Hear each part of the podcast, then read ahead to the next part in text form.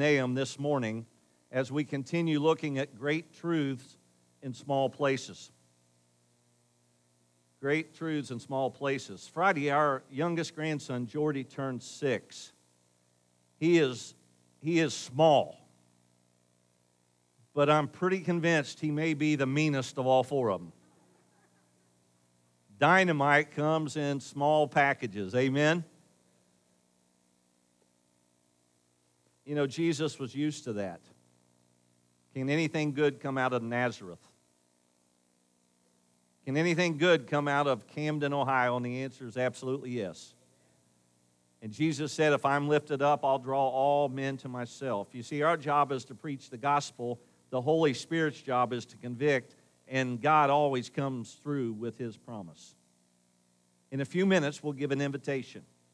And if you're here today and you've never given your heart to Christ, this might be a day when God begins to pull at your heart. And my prayer is that you would not let anything in this world keep you from coming to Jesus. Amen? Because that's why we're here. This morning, when you woke up, God had a purpose for your life, and that was for you to serve Him with your life. Lord, I thank you today that you love us. I thank you for your word. I ask that your Holy Spirit speak again and, and do it again, God. Not, not to, to make Brother Greg look good or, or the church feel good about ourselves. God, I pray that you would do it again for your glory. In Jesus' name, I pray. Amen. A hundred years earlier, the prophet Jonah went to Nineveh reluctantly to the point where he ran away from God. God said, I'll get your attention. So he had a great fish swallow him and then deliver him on land. And I believe Jonah hit the ground preaching like he'd never preached before to Nineveh. And there was a great revival. And the Bible says that even the authority, even, the, even those in charge, uh, made a decree that we, from now on, we will serve Jonah's God. We see the power of God and what it can do. You know, uh, many of you are on that 21 day journey with us. And if I'm not mistaken, this morning is today is, is the 14th. Is that right? And I haven't, I haven't written a recap. Uh, hang in there with me today for yesterday. I'll do that sometime this afternoon.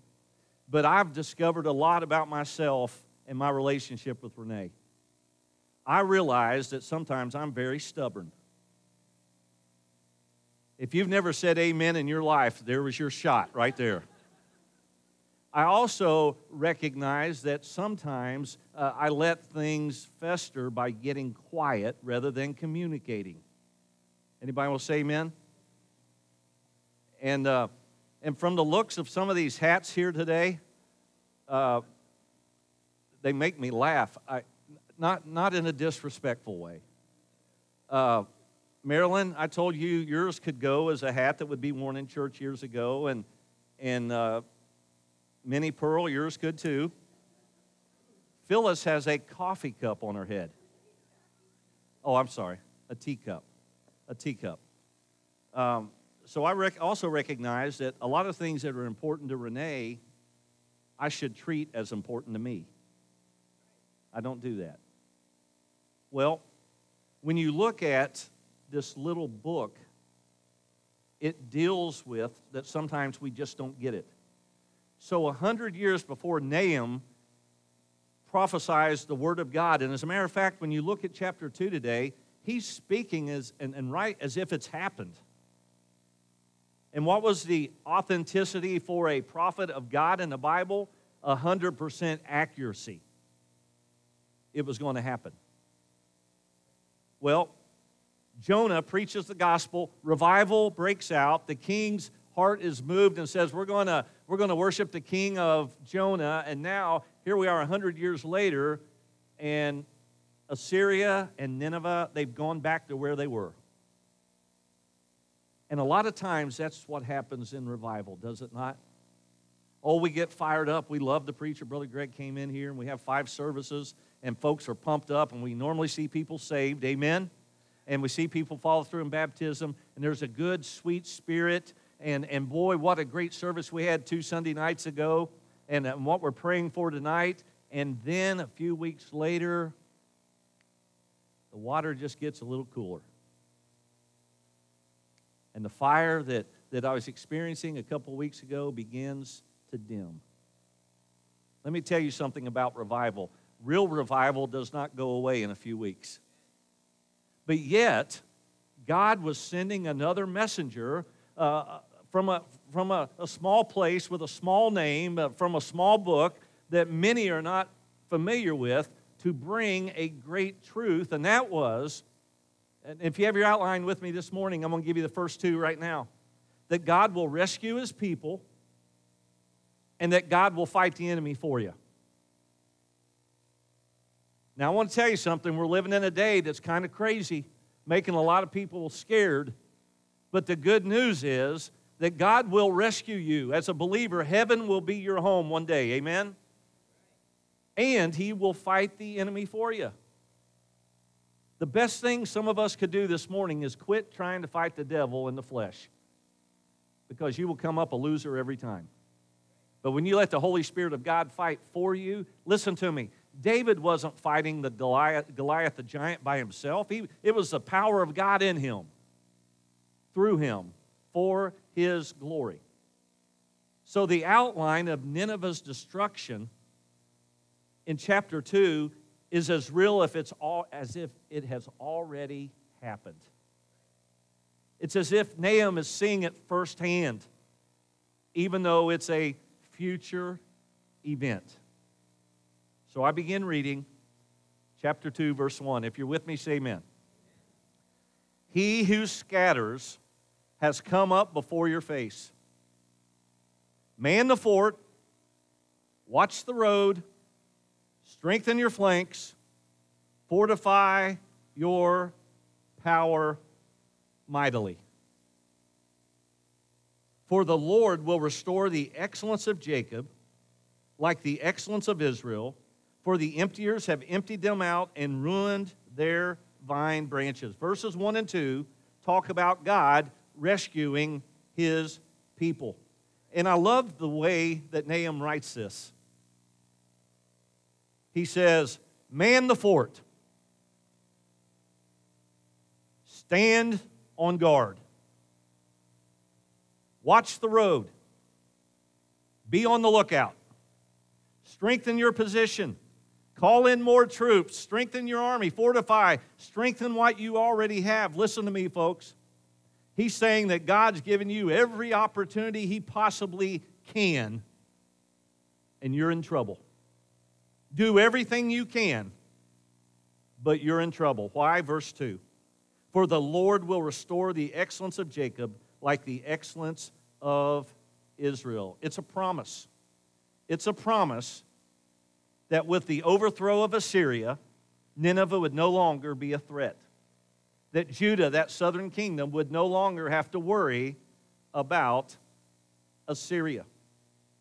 And, brothers and sisters, this morning, I want to remind you that the Christian life is played out on a battlefield. On a battlefield.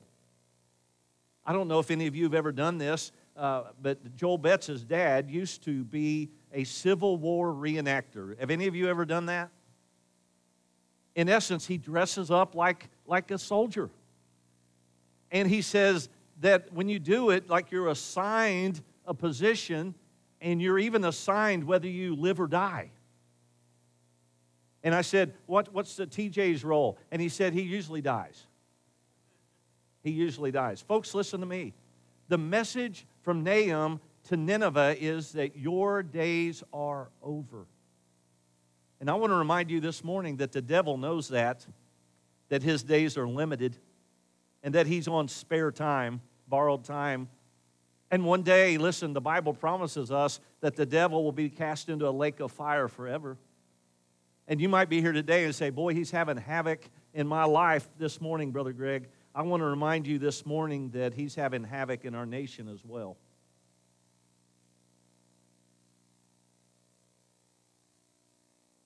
We live in a world where many say, I know Christ.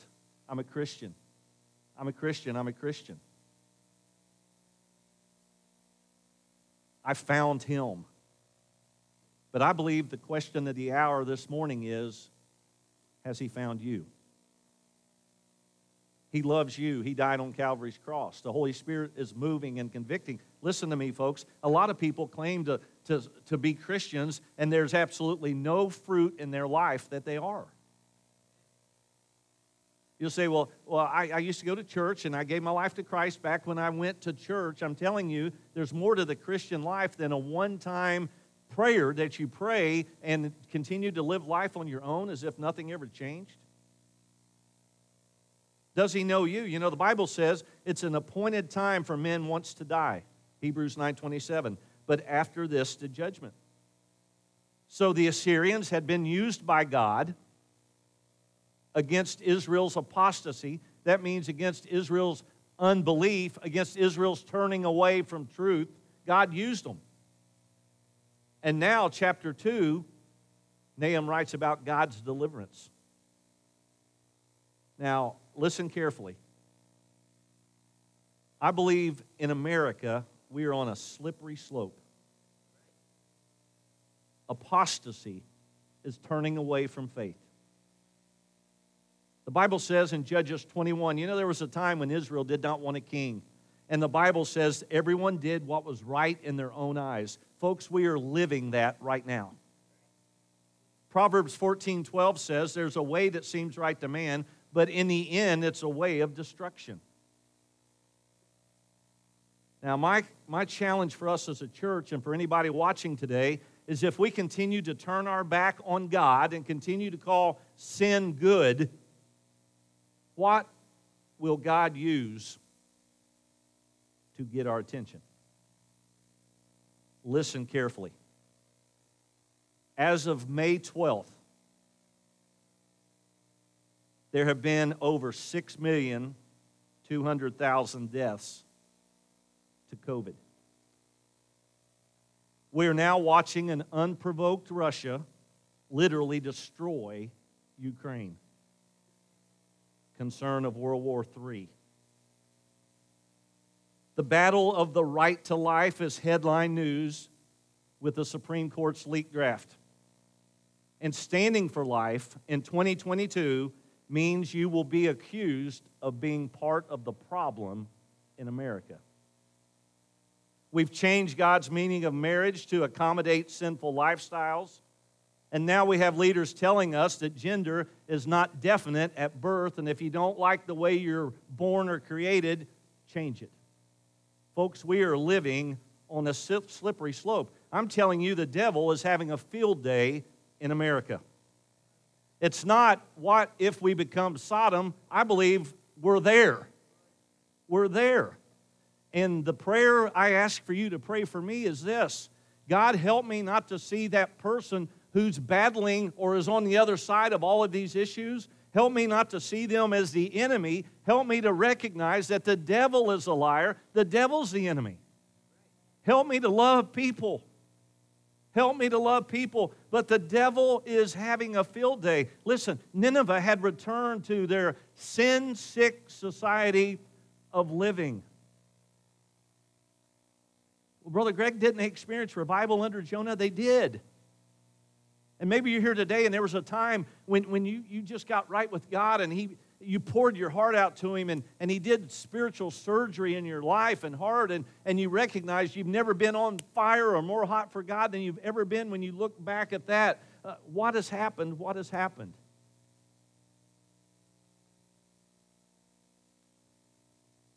God rescues his people. God fights against the enemy. Number three the most pressing issue of the day is your spiritual relationship with God. And it is easy to put off things that need to be taken care of today. Let me give you an example of what I'm talking about. The older you get, the more you think about something called a will. Anybody want to help me? Say amen. Everybody acting like they're young right now? My mom and dad have done some things to help us. Be prepared. To the point where Renee and I want to do the same thing for our kids. But the greatest thing my mom and dad have ever done is given me assurance that one day if I say goodbye to them on this life, on this planet, and this earth, that I know I'll see them again in a place called heaven. You see, sometimes, listen to me, sometimes, and, and folks, I am no different than any of you, and we are no better parents than any of you, and we've got four grand boys playing ball in every, every different direction, and sometimes I think we think life is made up of a little league trophy. You, you plug in your sport, you plug in your system. And I'm telling you, those things will fall by the wayside one day and become less and less important. But the things that you're teaching them now when it comes to the things of God are eternal. You know, Miami graduating, we, we're proud of all of them. Uh, we'll acknowledge our grads next Sunday. It'll be a fun service. It's always a, an important time. But there's no uh, educational degree going to make you happy. Oh, there's a sense of completion. Amen. Uh, school's just about out. These teachers are fired up. These kids are ready for a big summer. But I'm telling you, when the smoke settles from all the celebration, there will still be the question what's next? What's next? Well, get a good job. Amen. We pray that happens. Maybe get married, maybe not. Some will, some won't. Maybe have kids, maybe not. Some will, some won't. And before long, we just continually chase the wind, thinking that things will bring the peace and contentment that only Jesus can. Let me tell you something real revival only comes when it comes from Jesus. Now, I believe in good preaching, don't you? I love good preachers. And any good evangelist can make any of us feel lost. What do you mean? Has there ever been a time in your life when you've been closer to Jesus than you are right now? Asking questions like that. If you're not, if you're not 100 in, if you're 99 in and 1%, you're unsure. And we all say, Boy, is that me? Is that me? Is that me? Let me tell you something. When you give your life to Jesus, it's not something anybody can talk you out of because you're trusting the Word of God to not only save you, the Holy Spirit of God convicting you, the cross of Calvary Jesus died on. You placed your faith in Christ and Christ alone. Amen. He not only saved you, but He keeps you saved every single moment. You say, Brother Greg, how do you know that? Because if you could save yourself, you'll lose it. I love that. We talked about this the other night. Bible school. Bible school is so different than it was when we were little. They have themed meals. We had, if it was a good night, you had a chocolate cookie and a vanilla cookie. And you had the best orange drink you've ever had in your life. And it was in a small Dixie cup. And you, and you poured that down and you thought, man, this is best Bible school.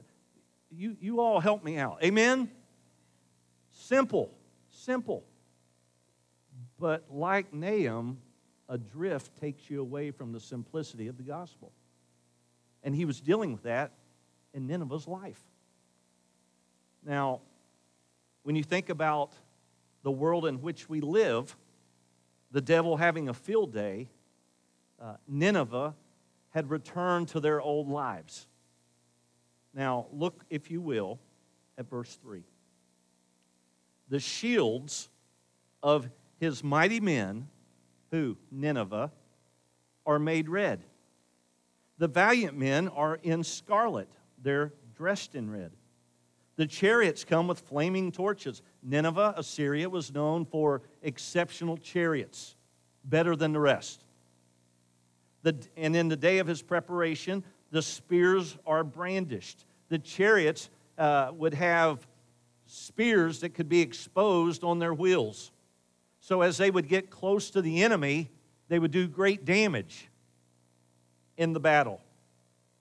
And the chariots rage in the streets. They jostle one another in broad roads. They seem like torches. They run like lightning. If you were to stop right there, you'd think, boy, Assyrian's army, Nineveh's army is, is something. The wickedness of Nineveh was something, folks. And it's probably hard for many to say, we are a part of this. Now, several things are mentioned in verses 3 and 4.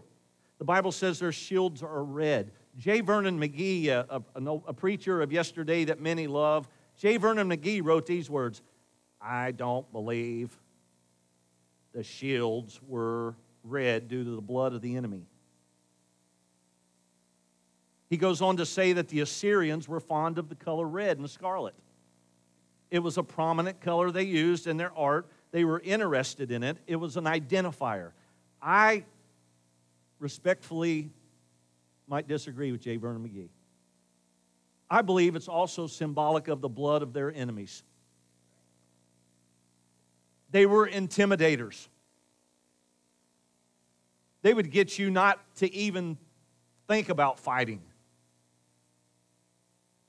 I believe it's symbolic of the blood that has been shed. Listen to me this morning.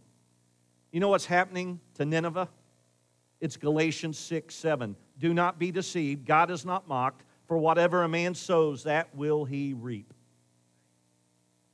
Um, many of you maybe uh, plant, has planted some form of garden so far, and, and i am doing it a little different this year, and I, I'm not planting any beans, so I had some room. And my dad said, You ought to plant some watermelon. I said, Okay. I like watermelon, first of all, to eat. And Kasia said at one store she recently went to, they were $10. Okay. So you're looking right now at your bivocational pastor who is a watermelon farmer. So I went to the, the nursery up in Eaton and I saw two kinds. So I thought, I'm going to plant two kinds, give the customers variety. And when I went to the counter, the girl looked at me and said, Sir, you know we sell these individually if you want to buy them individually. They were in four packs. I said, No, I'll take all, all eight. Two four packs, not 32. Two four packs, eight, eight plants. I know this enough about melons to know that that's going to go crazy, viney, take over the garden. Who cares? Who cares? Here's what I'm counting on. Everybody, listen in. I'm counting on reaping what I sow. I sure hope those are watermelon. I sure hope I don't have the best pumpkin patch in Preble County. Folks, I'm telling you, that's the picture of Nineveh here. And Nahum is, is saying, Your time is over uh, you go ahead and deceive yourself. Number four, you can deceive man, but you cannot bluff God. You cannot bluff God. What were they doing? They were trying to frighten the enemy. They were always evil. They were always mobile. They were, they were always immoral. They slaughtered the innocents. Despite all of their self assurance, Nahum's word is you're not going to be able to stand. You do whatever you want to do. Man the fort, watch the road, strengthen your flanks, get your army together, your time is coming to an end.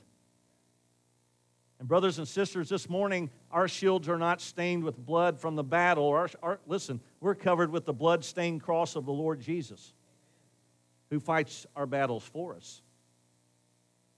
You see, when you place your faith in Jesus, you can say this I am saved. And what you're saying is, my sins have been forgiven. I'm saved from an eternity in hell by a loving Savior and his death on the cross for me. Now look at the leadership. Verse 5. He remembers his nobles. They stumble in their walk. They make haste to her walls, and the defense is prepared. The gates of the rivers are opened, and the palace is dissolved. It is decreed. She shall be led away captive. She shall be brought up, and her maidservants shall lead her as with the voice of doves, beating their breast. Though Nineveh of old was like a pool of water, verse 8, now they flee away. Halt, halt, they cry, but no one turns back. You see, when you look at the leadership here, you recognize that it is weakened. The Bible says the gates of the rivers are opened and the palace is dissolved. The palace is dissolved. They cry, Stop, stop. But in desperation, they run for their life they flee. Nobody's going back. And they're plundered. Who is this? This is Nineveh. This is Nineveh who has walked away from the things of God. Verse 10 She is empty, desolate, and waste. The heart melts and the knees shake. Much pain is in every side. All of their faces are drained of color. You know what happens here? They're robbed of their hope. They're robbed of their hope. Number five, while life or circumstances might seem to be getting the best of you this morning, the good news is Jesus is the one who offers hope. He's never seen a mess he couldn't handle. He, he's, listen, he might be here to say, Brother Greg, my heart is so hard. I'm telling you, the Holy Spirit can soften your heart if you're willing to say, I surrender. I surrender. You say, Brother Greg, I can never get to that point of weakness to surrender. Let me tell you something. That's not a point of weakness, that's a point of strength. That's a point of strength saying, God, I have nothing. I can't change myself. I can't fix myself. So, what does he do? Nahum moves the message from the, the you're finished to encouraging those from Judah. Look at verse 11. Where is the dwelling of the lions and the feeding place of the young lions? Where the lion walked, the lioness and the lion's cub, and no one made them afraid. He's talking about Nineveh.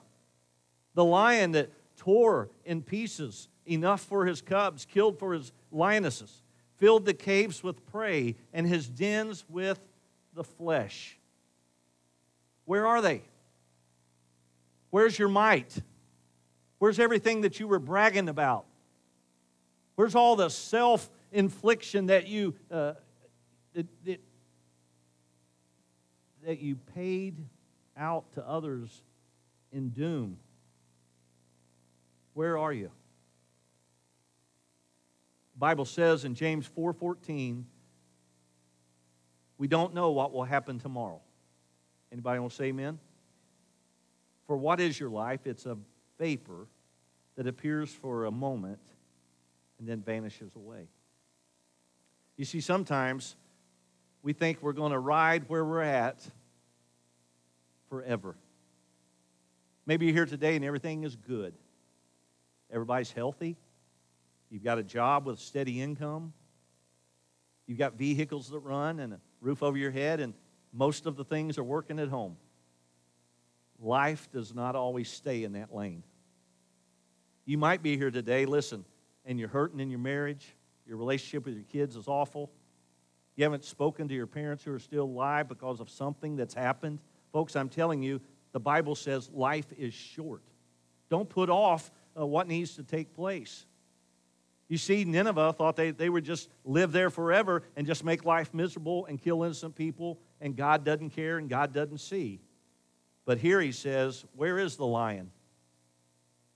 Where is the king? Nowhere to be found. Nowhere to be found. Number six. If your identity this morning is in anything other than Jesus, today's the day surrender. You know, I think about that sometimes. You'll understand this. I mean, who will I be when I'm not your preacher anymore? Maybe you're here today and you're retired and, and you worked somewhere for a long time, and, and once you retired, I bet you there was a transition for you where you recognized that your identity was not just wrapped up in a job you did for so many years. You see, our identity is in Christ. And we get to the point, folks, we get to the point with Jesus, we surrender we surrender. Look at verse 13. Behold, I am against you, says the Lord of hosts. I will burn your chariots in smoke, and the sword shall devour your young lions. I will cut off your prey from the earth, and the voice of your messengers shall be heard no more. You see these shields of these mighty men are red, the valiant men in scarlet, the, the, the chariots that were coming with flaming torches. The Bible says in verse 13 that even the prey of Nineveh would be cut off. Would be cut off. They jostle one another, the Bible says, in the broad roads.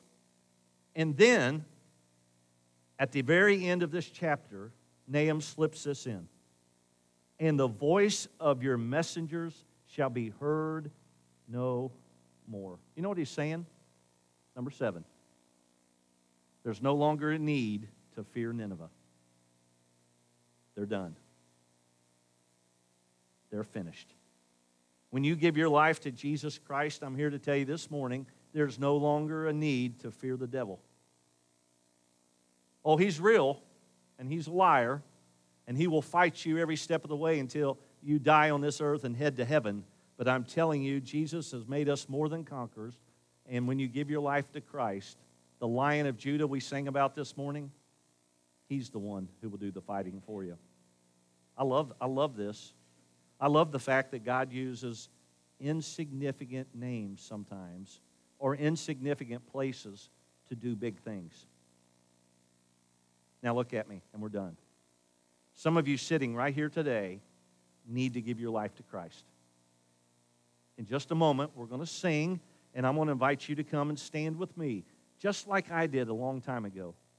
And in a few minutes, I'm going to lead us in a prayer right here together, and you can settle it once and for all. I beg you to come today. Some of you this morning are Christians. You love the Lord, but you're running the wrong way. Is it time to get right with God?